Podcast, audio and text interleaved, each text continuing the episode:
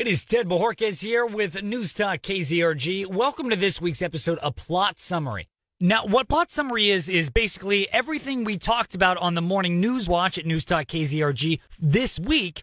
I'm going to go ahead and take all of that and condense it down into about 45 minutes. Why am I doing this? Well, I did the math, and as it turns out, Peter, Steve, and myself, we talk for about 15 hours a week. That's a lot of Steve time. And it's likely that you are not tuning in for 15 hours a week, but there's a lot of important news and a lot of stuff that happened that I'm sure you're very curious about. So I wanted to condense it all down for you every single week. That way you can get sort of a summary of what happened and be in the loop and in the know with what we discussed without actually having to watch all 15 hours. So that's what I am to do, and that's what we're going to be doing today.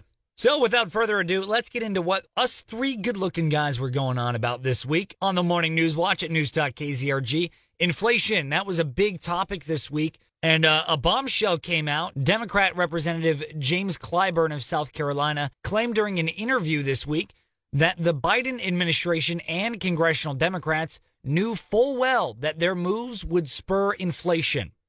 They knew full well that would happen. Now, a little background on James Clyburn. He isn't just a guy, he isn't new. James Clyburn has been in the House for a very long time. He works very closely with Nancy Pelosi, he works very closely with Chuck Schumer. He whispers in Biden's ear. He's involved directly with what is going on in the big decision. So this guy knows. He's in the know. This individual, this Democrat, is in the know on the dealings and behind closed door trading that goes on in the Democratic Party.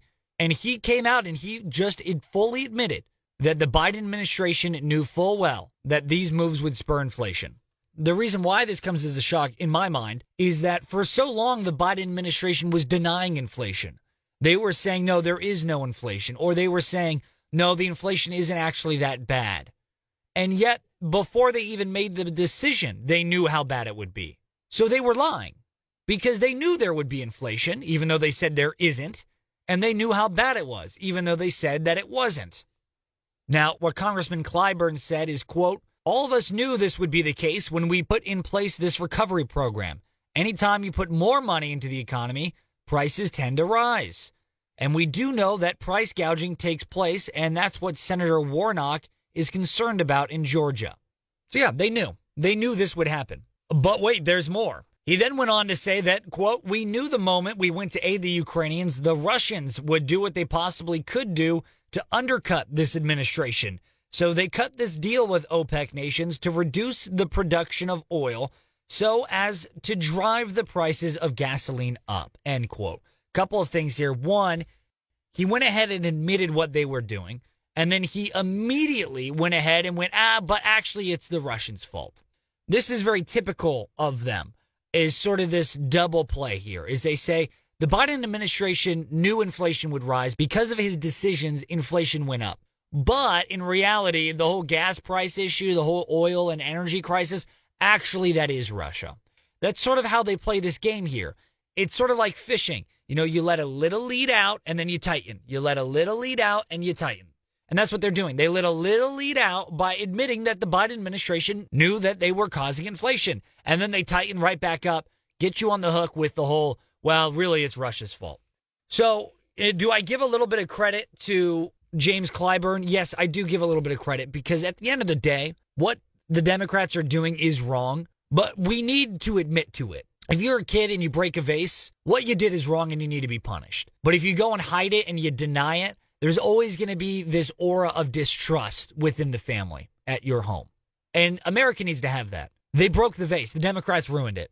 Fine we, we need to go and we need to properly, you know, maybe not punish, but we need to go back and, and really assess who we give power to and who's in charge. I think that's a fair consequence for what is going on here. That being said, we can't even do that until they actually say, hey, we messed up, our bad.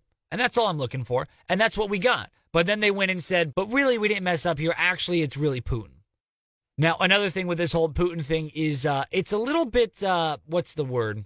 Egotistical to think that Putin thinks about Joe Biden all that much. We in America try to forget Joe Biden as much as we can. You think Putin is sitting around and thinking, how can I undercut Biden? No, he's not. He's waging a war. He has a lot of domestic issues. His economy's in shambles. He's locking up a lot of political prisoners as well as a lot of members of the media. He has to worry about his bloc nations joining NATO. His friendship with China is clearly not as strong as he once thought. All of this is going on. And you think he's sitting there saying, How can I undercut Biden? How can I really stick it to Joe Biden? No, he's probably not. Do I know that for sure? Of course I don't. But it's definitely a safe bet. So, yeah, it was very refreshing this week to hear that the uh, Democrats are still pounding the same drum. Uh, you know, eventually, maybe they'll actually get good at playing it. But so far, um, we have not seen that. Speaking of inflation, something else that we talked about it on the morning news watch this week at News Talk KZRG, which brought Steve Scott great concern, was the effect that inflation has on food. And the reason it brought him concern is because, let's be honest, it's really cutting into his Pop Tart purchases. As it turns out, Americans are cutting back on food to save money due to inflation. In October of 2021, so last year, 15% of people surveyed said that they were buying less food. In September of this year, that number is now 24% of people are buying less food. It's gone up almost 10%.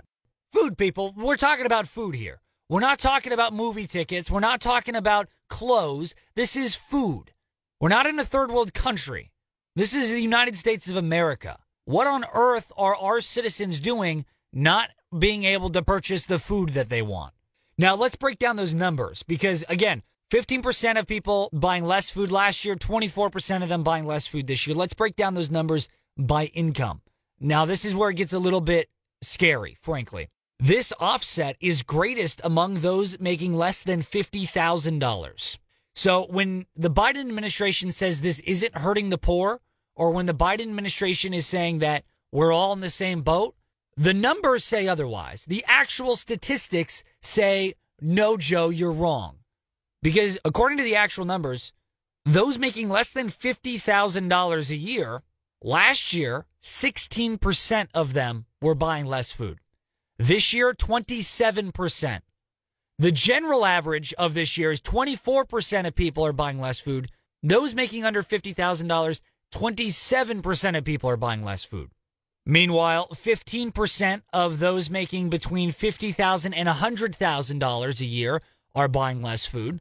And of those making more than $100,000 a year, 19% of them are buying less food. So I know numbers are a lot and it's a lot to just listen to without actually seeing and writing. But to make it real simple, 27% of poor people are buying less food. 15% of middle class people are buying less food. 19% of rich people are buying less food. What's the biggest number there? 27. Who is that? Those making less than $50,000 a year. So is it disproportionately affecting working class Americans that are just trying to get by living paycheck to paycheck? Uh, I would certainly say so. And the numbers would certainly say so as well. Very interesting. And that's just the effect that inflation alone has on food. Now, the Wall Street Journal conducted a survey of economists. 63% of economists surveyed say that they expect a recession to hit within the next 12 months.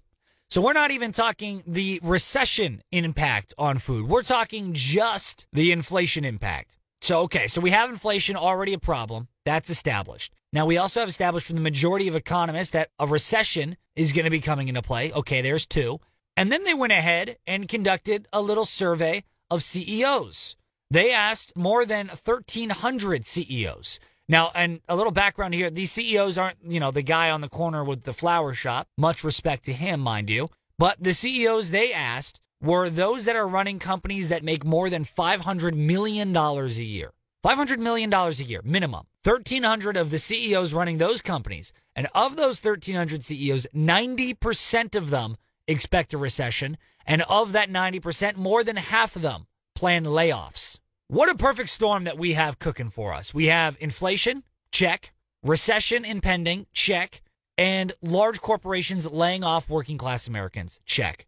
But the Biden administration seems to think that the most important and pressing issue of today's day is gender affirmation. I can't wait to not have food or money, but be able to refer to myself as a beautiful girl. Exciting news. Now, I know that's a lot of impending doom speak, and uh, we tend to do that on the morning news watch at News Talk KZRG unfortunately. But another poll came out about the economy that really was a light at the end of the tunnel for me. It, it really, this is good news, I think. According to a CBS and YouGov poll, 70% of voters blame Biden for the economy and the way that it's in right now. That is so inspiring to hear, honestly. Not that people are mad at Joe Biden or this and that. It's so inspiring to hear that people are actually waking up and paying attention. Let's wake up to the reality. And the reality is that the way that this administration has been running things has led to the state that the economy is in. Now, COVID did not help the economy. That wasn't Biden's fault. The war in Ukraine did not help the economy. That was not Biden's fault. The supply chain issues, those were not Biden's faults. All the numbers are saying that Biden didn't put us in this position necessarily, but all the numbers are saying that he made it worse. Biden could have gotten us out of this recession a lot quicker and a lot less painfully, but he chose not to. And 70% of voters are now seeing that and saying, Biden, what are you doing, man? I love it. I love it. Finally, people are starting to realize 70%. I mean, it's great. It really is. Now, 68% of those polled said that Biden could be battling inflation better. He could be doing more. Remember, as of today, inflation is up 8.2% year over year, which that sounds confusing, but what that means is that money is worth 8.2% less money today than it was on this day one year ago. So inflation is up year over year, 8.2%. And keep in mind, the goal is to have inflation at 2%.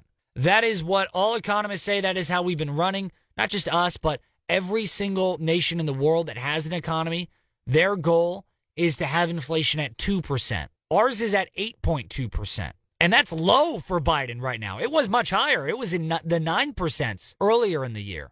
So that was inspiring to me this week. And um, it was inspiring to many to hear that 70% of Americans are finally realizing Biden is to blame, if not entirely, at least in part. And that's great news, I think. And then uh, this was kind of funny. Peter got quite a laugh at this one this week. After this poll came out and after uh, people were talking about it in, you know, the media and the world, the White House press secretary then said, well, actually, Biden has been doing a lot of work to fight inflation. She said, quote, that this administration has done the work to fight inflation, end quote. Okay, fine. If this is Biden doing the work, uh, then do different work. Because whatever you're doing, you're making it worse. The work that you're doing is making inflation work. So if this is you doing the work, I beg you, please, please stop doing the work. Because, I mean, if you step away, all that could happen is it gets better. if this is you doing the work, you're making it worse, Joe. What are you doing, my man?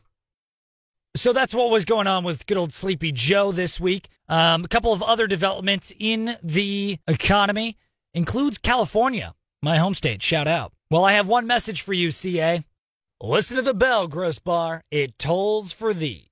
The state of California is starting to see a mass exodus, not just of its citizens, that has been happening, but also of its companies and of its startup activity. All of this is resulting in a much lower tax revenue income for the state.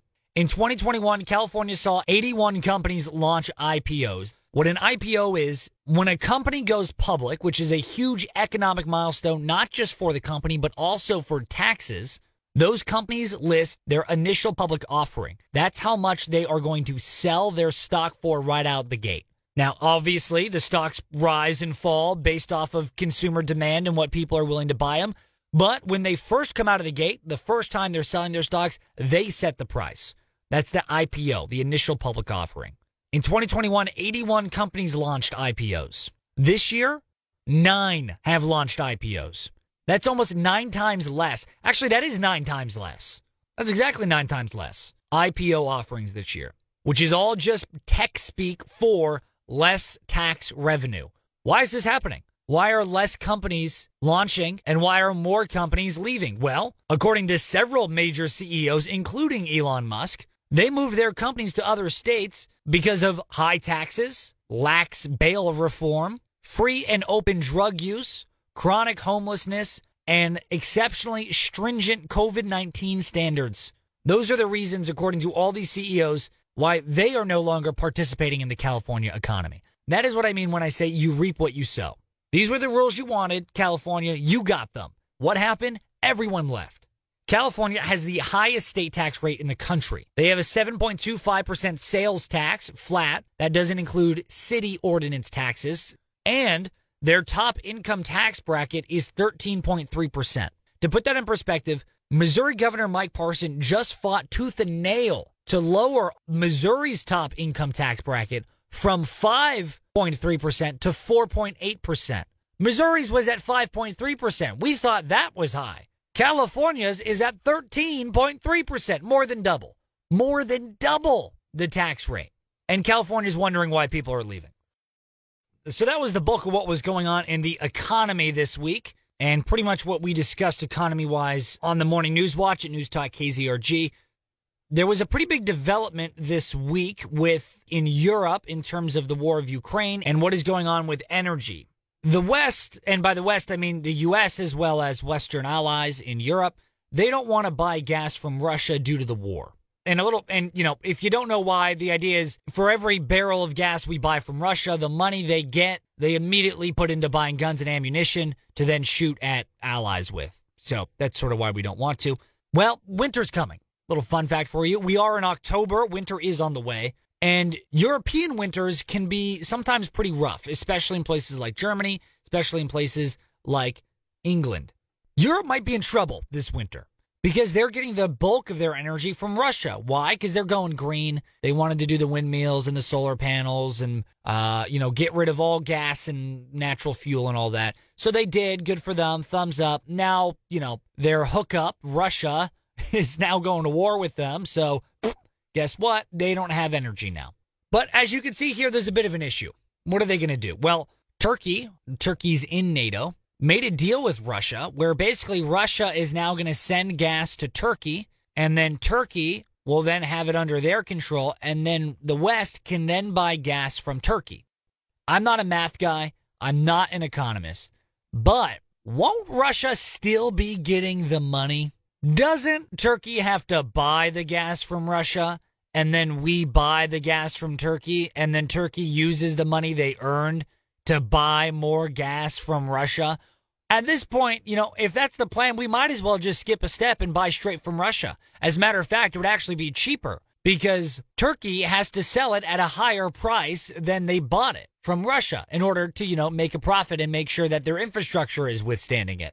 What a what a roundabout way to make gas more expensive and still give money to Russia. We're, we have the worst of both worlds. Russia's still getting money to fund the war, and gas prices are going to continue to rise. I mean, how is this possible? How did they find a way to make gas prices continue to rise and Russia still get money? They did it.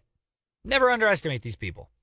Now, all this Turkey talk and Russian power talk, this all comes amid the Nord Stream pipeline situation that we talked extensively about this week on the morning news watch at News Talk KZRG. The Nord Stream pipeline is basically there are two pipelines. There's the Nord Stream pipeline and there's the Nord Stream 2 pipeline.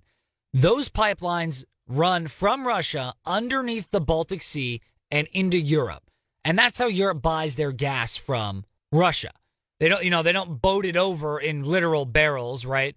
They actually sift it through these pipelines that are running underneath the Baltic Sea, very similar to the setup that we have in our home.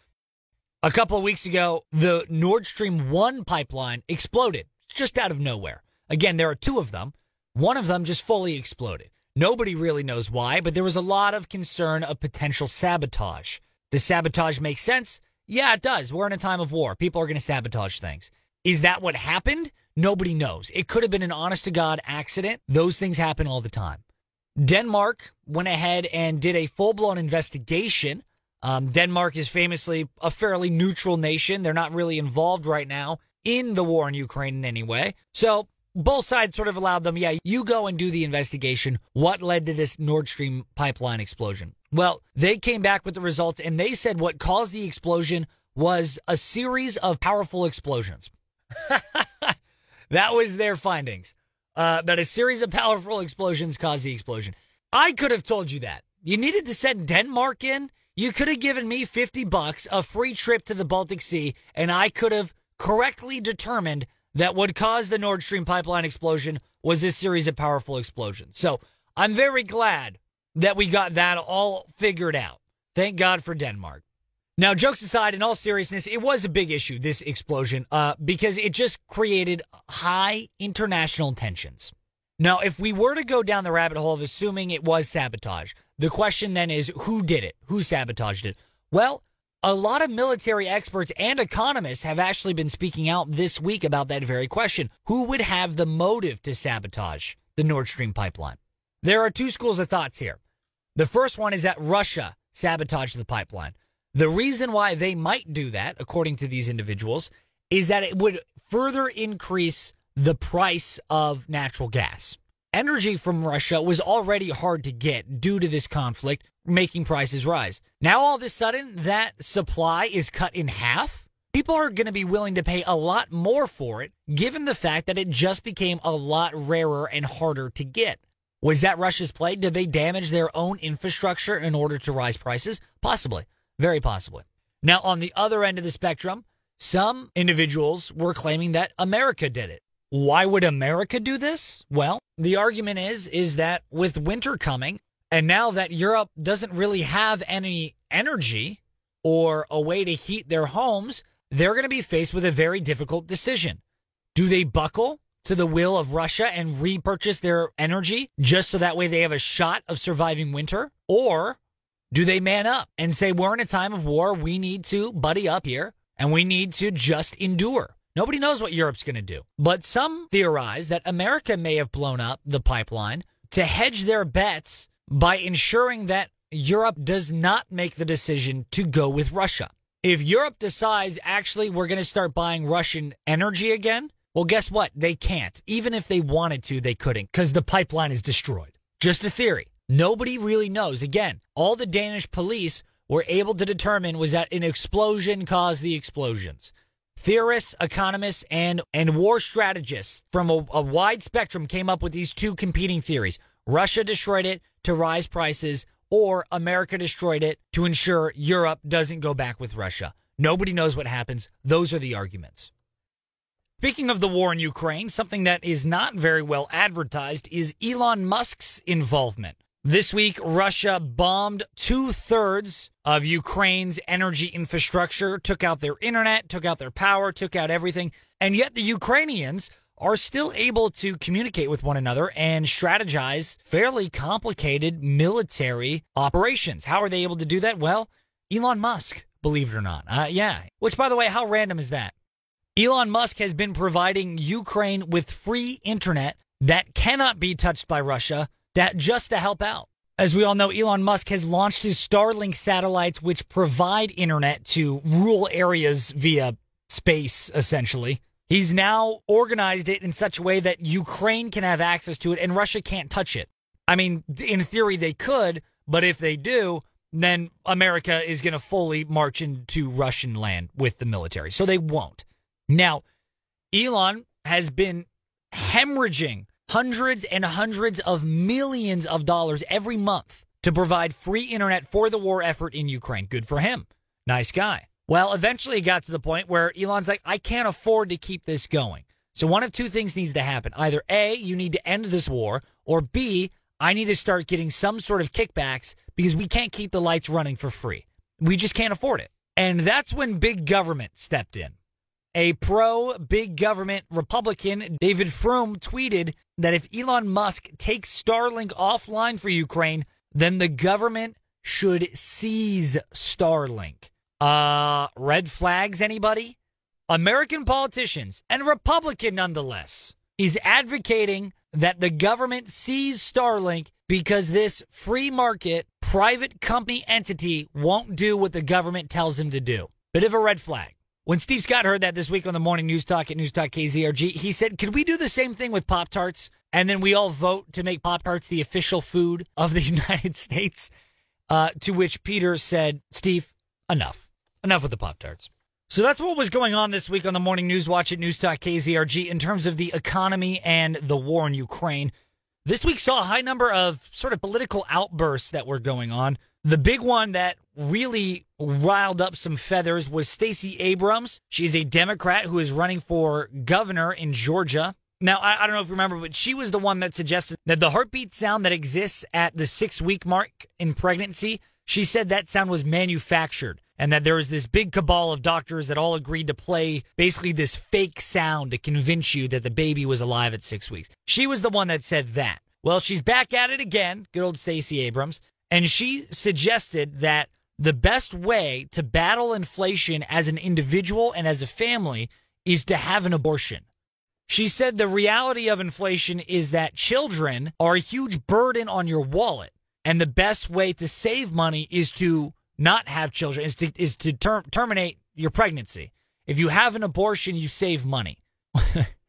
now, technically, that is true. I suppose that, you know, you, you save on hospital bills. But, you know, I would also save a lot of money if I just went ahead and killed all my neighbors. You know, then that would drive the prices real low. All of a sudden, there's nobody but me purchasing goods. I've uh, successfully cornered the market as a consumer. So, yeah, you can kind of go down that logic pool. You know, I could also increase my my odds of getting a new job if I kill every single person that is also trying to get the job. Yeah, that is true. You could go down that rabbit hole. Is that something we want to do? I don't know. Senator Ted Cruz had tweeted out killing your children is not a solution for inflation. well, according to Stacey Abrams, it is. Uh, according to her, the best way to fight inflation is to abort every child there is. So that was uh, definitely pretty wild. The media, though, did not really report on it all that much. Well, conservative media reported on it quite a bit. Liberal media didn't really have much to say, probably because it's a fairly reprehensible thing to say and they didn't want to, you know, actually defend it. Speaking of the media, according to a Gallup poll, 7% of adults in America have a great deal of trust in the media as a whole. That's not surprising. You have Stacey Abrams say stuff like the best way to fight inflation is to get an abortion. The media doesn't cover it. Of course, only 7% of American adults have great trust in the media. According to this poll, 28% of adults say that they have low confidence in the media, and 38% of adults say that they have no confidence at all in any major media outlet. Now, this may not come as a surprise to you, but it was actually big news. And the reason why is because this is the first time in American history that polls say that more Americans have zero trust in the media as opposed to some trust in the media. For the first time in American history, the majority of Americans are saying that they have no confidence in the media at all. So, just in case you're asking yourself the question, was it always like this? The answer is no. According to these statistics, the answer is no. Pretty wild. Pretty wild. But on that note, and again, going back to political happenings this week, AOC, the notorious AOC, she's been running a series of town hall meetings. Uh, this was this has been happening for a number of weeks. It's actually kind of her thing. She goes and hosts these little town hall meetings. I actually think it's pretty cool. I think more Congress people and senators and governors and mayors should hold town hall meetings to get to know their constituents. But protesters took over the town hall meeting that was being run by AOC and they were chanting AOC has got to go. Now, on the surface, you would immediately think, yeah, well, it's about time some conservatives got in there and voiced their opinion. No, that's not what happened. These were liberal constituents. They were protesting AOC because she's not liberal enough. AOC isn't liberal enough. What on earth do these people want if AOC isn't liberal enough? Whatever it is, hopefully they don't get it. Now, one individual showed up with a drum and he was busting out a sweet tune that everyone was sort of chanting and singing along to to sort of blast AOC. AOC, at first, she didn't really do anything. She was sort of, you know, pseudo respectful, more cowardly in the sense that she didn't actually stand up and say, okay, that's enough. She just sort of sat there and let it go on. And then it continued to go on. And it went on for so long that AOC was actually starting to get annoyed. And she was yelling back at them saying, let's engage in a conversation. Let's have a debate. She was pleading with the crowd. Hey, let's sit down and really talk about your side of the story. Let's really listen here. But the protesters wouldn't. This is a taste of her own medicine. The left famously does this where they don't actually engage in debate or in conversation. They don't actually attempt to defend their own opinions and ideas. They just shout really loudly until eventually people get really sick and tired of hearing it and cave out of frustration. And now she's getting a taste of her own medicine. These people aren't interested in debating or conversating with her. They're interested in just shouting until eventually she gives up, which is what the left has been doing this whole time, including AOC, by the way. And now she's finally getting a taste of her own medicine, which I think is very funny. Now, this is the second week in a row that uh, these town hall meetings she hosts has been interrupted by protesters. Last week, they did it as well. And uh, along with her not being liberal enough for them, the other big concern they have is that they view that she's voting for war. Uh, she has been voting in lockstep with the Democrats in sending billions of taxpayer dollars to Ukraine. They're not really upset about the economy. I don't think they fully understand it. But what they are upset about, what they do understand, is the implications that this has for warfare. The more funds and money that we openly send to Ukraine, the higher likelihood that Russia will retaliate by sparking a legitimate war. And that was their concern. Valid concerns, by the way. Very valid concerns.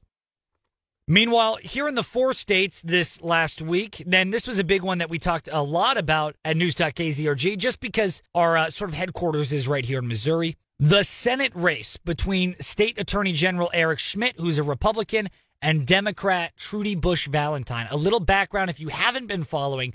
Missouri Senator Roy Blunt has been in the Senate for a very long time. He announced his retirement. Um, he's he's felt that he served the people of Missouri well, and I believe the people of Missouri also feel that way. So Roy Blunt is going to be taking a step back, and uh, the race to fill his shoes has been commencing. Now, on the Republican side, we have the current State Attorney General Eric Schmitt, and on the Democrats, we have Trudy Bush Valentine. Trudy Bush Valentine is the Harris of the Anheuser-Busch fortune. Um, everyone loves themselves a good Bush. And thanks to Trudy's ancestors, we, the American people, have that option. Now, uh, this race has been going on for quite a while. We've been covering it pretty closely, but uh, some pretty big news came out this week about it. Trudy Bush Valentine's own brother publicly stated that he endorses not a sister, but her opponent, Eric Schmitt. Her own brother said that he doesn't understand why she's running for Senate. According to him, she's not very politically motivated. She's not very politically active other than this. She's not going because she believes strongly in one cause or another, and that she's so inexperienced, she wouldn't really understand exactly how to wield the power in any meaningful way. So her own brother believed that essentially, if Trudy Bush Valentine were to be elected in Missouri Senate, she would simply be a rubber stamp for the Democrats. She would simply be there to be told what to vote for and what to push for and what to endorse on behalf of the Democrats, period. He doesn't believe she has the skill set or, frankly, the interest in doing anything independently of the Democratic Party. The brother also said that her running for the Democrats is actually kind of ironic because it doesn't really help them appear to be the little guy, quote unquote. That's the big thing the Democrats are trying to push for that they're representing the underrepresented, that they are the voice of the voiceless. Well, Trudy Bush Valentine was born very wealthy. At no point in her life was she ever the little guy. As a matter of fact, you know, she touts that she was a nurse for a very long time. According to her brother, Trudy Bush Valentine did, in fact, work as a nurse in the St. Louis area for about a year and a half. Uh, and then after that, she sort of hung up the uh, the smocks and decided to pursue motherhood, which, by the way, is very beautiful. Of course, if that's what she wants to do, great. But I don't really think that you're allowed to walk around and say, I understand the working class. I was a nurse when in fact you did it for about a year and a half, 30 years ago. Bit of a stretch. So yeah, her own brother endorses Republican Eric Schmitt over his sister, Democrat Trudy Bush Valentine.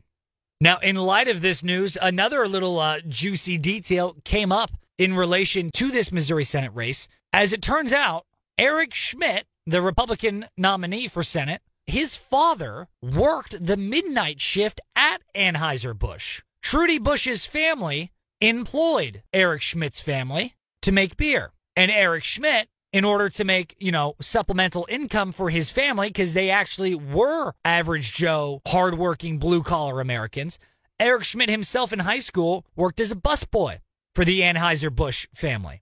And he would also host tours on the weekends of their estate to those that were interested in the product. you know, it's really quite ironic. At one point, it is very likely that Trudy Bush Valentine was up in her castle looking wistfully out the window and saw Eric Schmitt, a poor blue collar American worker hosting tours to make money to put food on the table. It's very likely that happened. And here they are facing off one another, and Trudy Bush Valentine is saying, I'm the little guy.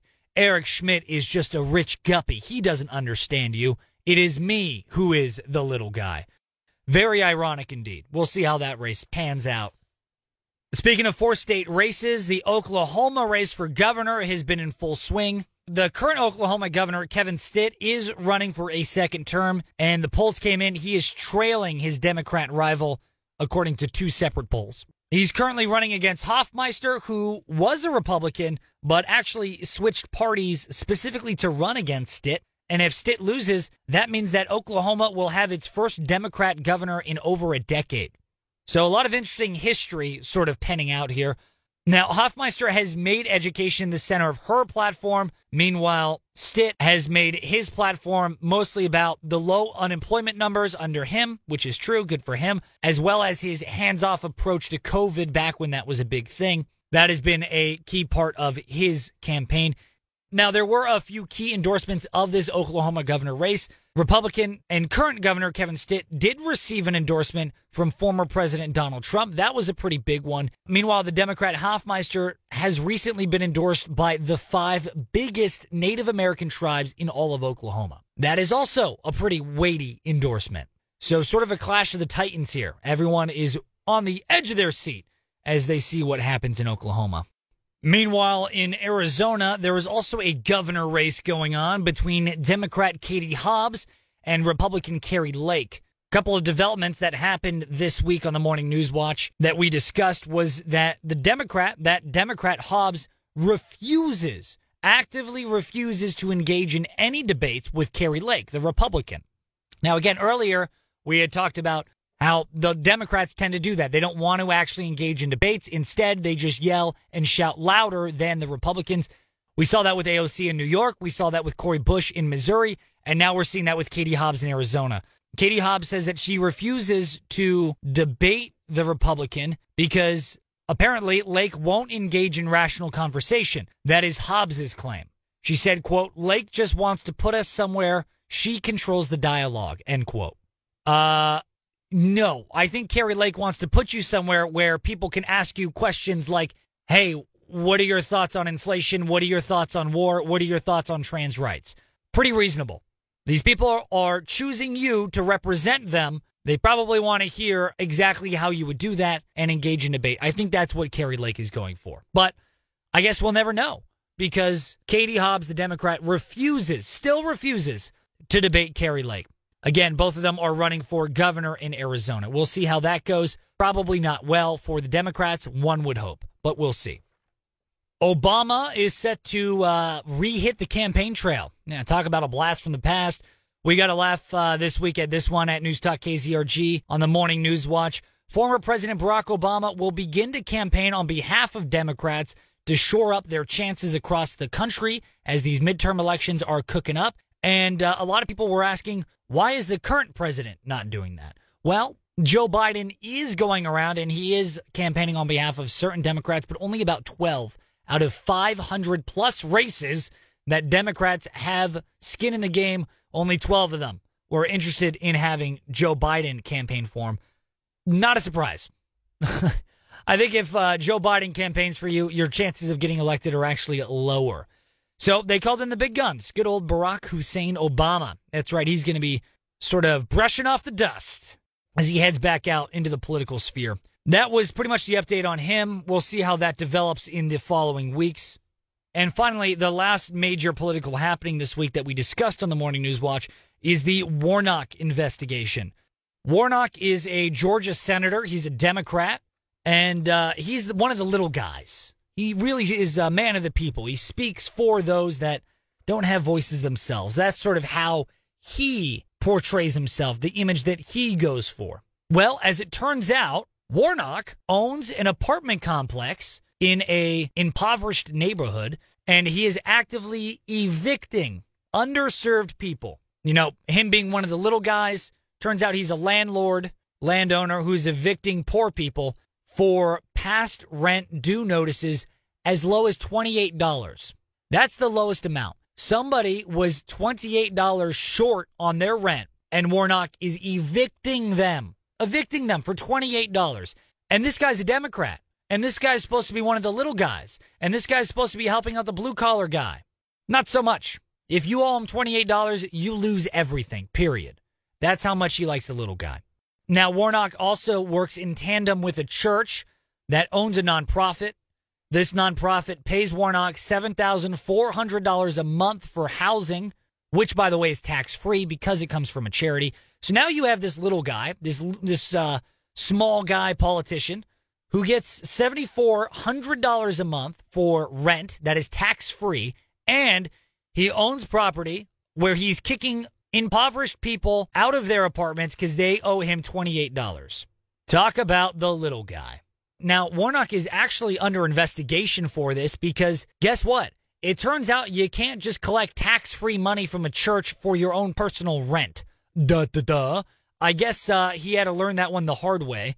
As it turns out, from 2011 to 2020, the charity of the church that he works with collected $2.8 million in donations, earned $4 million in operations, and more than $800,000 in, quote, other. No doubt that other were bribes. That seems kind of obvious to me. And then this is where the investigation really kicks in. This nonprofit that he is part of also applied for a $5 million grant from the state which they then used that grant money, again, taxpayer money. This nonprofit used $5 million of this taxpayer money to fix up the apartment complex that Warnock is now evicting people for for $28. And this charity, quote unquote, is not even registered with the state. As it turns out, this charity that he's running is not recognized by the state of Georgia. So if they're not recognized by the state, how is it that they're eligible to get $5 million of taxpayer money to fix up a personal property that they are using for profit and evicting poor people from? What is happening? How is he even in the running? I can't go and get $5 million of taxpayer money to fix up my house. How is he even in the running? Well, I'll tell you how. He was in the running because of nepotism, because he's one of the people that are making those decisions. And he said, uh, We're going to go ahead and take this taxpayer money and we're going to give it to me. I'm just going to take it. I'm going to take this money and I'm going to fix up my own personal property so that way I can raise rent to make more money and evict poor people. That's what he did. I- will take the five million. That's what he said for my personal use. He's under investigation now. Are they going to find anything? Absolutely. Are they going to do anything? Probably not, because he's a Democrat and he can do whatever he wants. So, yeah, Warnock, a Democrat senator in Georgia. That's what he's got going. That's uh, great news for all. Now, a couple of state government things that were going on this week that we discussed on the Morning News Watch on News Talk KZRG. New Jersey is suing Big Oil. Uh, New Jersey, the state, is suing five major oil companies. The lawsuit claims that the companies knew the environmental impact of fossil fuels, but did not warn the public or even misled the public on it. This lawsuit is not a new concept. More than two dozen other cities, counties, and states have already filed claims against ExxonMobil, Shell Oil, Chevron, BP, ConocoPhillips, and uh, even the American Petroleum Institute Trade Group and this will not come to you as a surprise, but the first cities to be suing these oil companies are from California. Shout out to the Golden State. California cities were the first to sue the oil and gas companies. They did this back in 2017. Since then, many other cities and states have joined these lawsuits, including most recently New Jersey. The other states that have pending litigation against these oil companies are Rhode Island, Minnesota, Vermont, Massachusetts, Connecticut, and Delaware. So New Jersey is not the first, and it appears they may not be the last a lot of people have been wondering, okay, well, what are they suing them for? You know, what grounds do they have to stand on? Well, a lot of these lawsuits are modeled off of the big tobacco cases that took place back in the 1990s. Uh, you know, I'm sure you remember the tobacco industry said for decades and decades, oh no, smoking isn't unhealthy. No, it doesn't lead to cancer. Tobacco's fine. Um, and then there was this massive lawsuit where now the government requires that they say, well, actually it is. It is actually not good for your lungs objectively and it is actually does cause cancer and is objectively unhealthy. So that is sort of what these states are modeling their cases off of while suing oil companies and gas companies. So we'll see how that pans out. Now, on the flip side of that, in other state news, Missouri was one of the most recent states to pull their pension funding away from BlackRock. BlackRock is an investment company. It's one, they are one of the biggest investment companies in the world. The state of Missouri announced that they are pulling $500 million worth of pension funds away from BlackRock. Now, the reason they're doing this is because the Missouri State Treasurer Scott Fitzpatrick uh, formerly accused BlackRock essentially of prioritizing woke political agenda instead of making smart financial decisions with state pensions. Um, these investment companies say we, you know, BlackRock was saying we don't actually care if people are losing money in their pension. We want to support, you know, the woke agenda.